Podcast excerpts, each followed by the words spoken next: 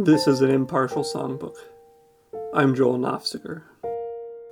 Friends, if it be possible, as much as lies in you, live peaceably with all. When I was a child, I grabbed every history book I could reach off the library shelves. I was especially drawn towards those richly illustrated books of men in armor, with plumes on their helmets and their brightly flashing swords and spears. My mother, a woman of care, thought that this was not the education I needed, so she took me up the road to Wilmer and Velma Heisey. Wilmer, a Brethren in Christ minister, was a missionary, historian, and honorary rear admiral in the Navy of New Mexico. He was also a conscientious objector during World War II, spending the war in the dairy farms of Maine for his 1W service. He was also a good family friend. In short, Wilmer was the perfect person to teach young Joel the ways of peace. Or so Mother thought. She arranged for my brother and I to have a week of history lessons with Wilmer to talk about war and peace. Now, although Wilmer opposed war and spent much of it working on farms, he followed its conduct closely. He carefully read newspaper accounts and listened to radio broadcasts updating the American public on the course of World War II. To my mother's chagrin, this was most of the content of those discussions. By the third day, it was too much for her to take, and she broke in, exclaiming, Where's the peace, Wilmer? I want you to tell them about the peace. This is a story about where peace is. About the same time Wilmer Heisey finished fulfilling his 1W duties in Maine, Ted Studebaker was born on his family's farm in West Milton, Ohio. Studebaker grew up a normal American teenager.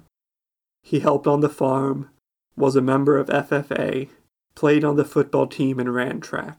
He was a member of the local Church of the Brethren. After high school graduation, he went to Manchester College and then the University of Florida, where upon completion in 1969, he earned his master's in social work and his eligibility for the draft. In the midst of war, Ted Studebaker decided to go to Vietnam, not with the United States military, but with Brethren volunteer service.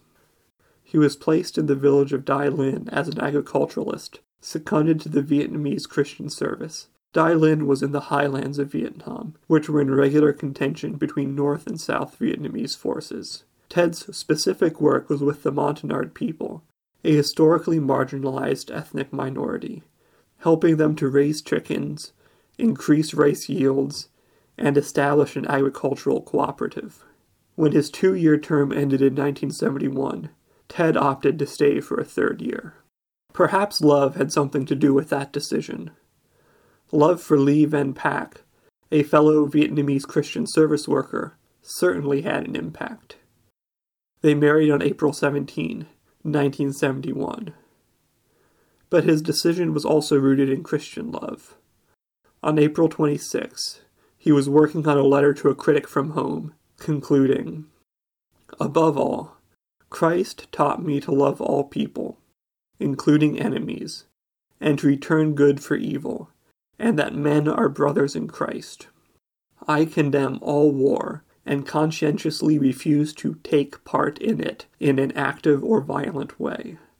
I believe love is a stronger and more enduring power than the hatred for my fellow man, regardless of who they are or what they believe. He never finished the letter. That same day, North Vietnamese forces launched a raid into Di Linh. Lee Van Pak and two other women in the house made it to a bunker Ted Studebaker was executed in his bedroom. At his funeral, his wife said, I'm sure all of you share my grief, but grieve more for those who do not understand what he did.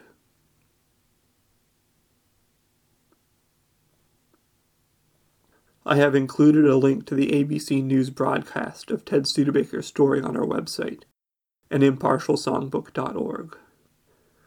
I first encountered this story in a children's book Ted Studebaker, A Man Who Loved Peace, by Joy Hofacker Moore.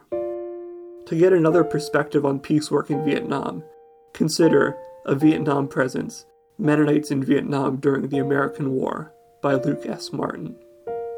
An Impartial Songbook is produced by me, Joel Horst Nofziger.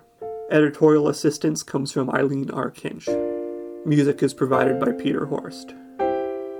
Support for an impartial songbook comes from the Menno Simons Historical Library at Eastern Mennonite University, as well as listeners like you. Learn more at impartialsongbook.org.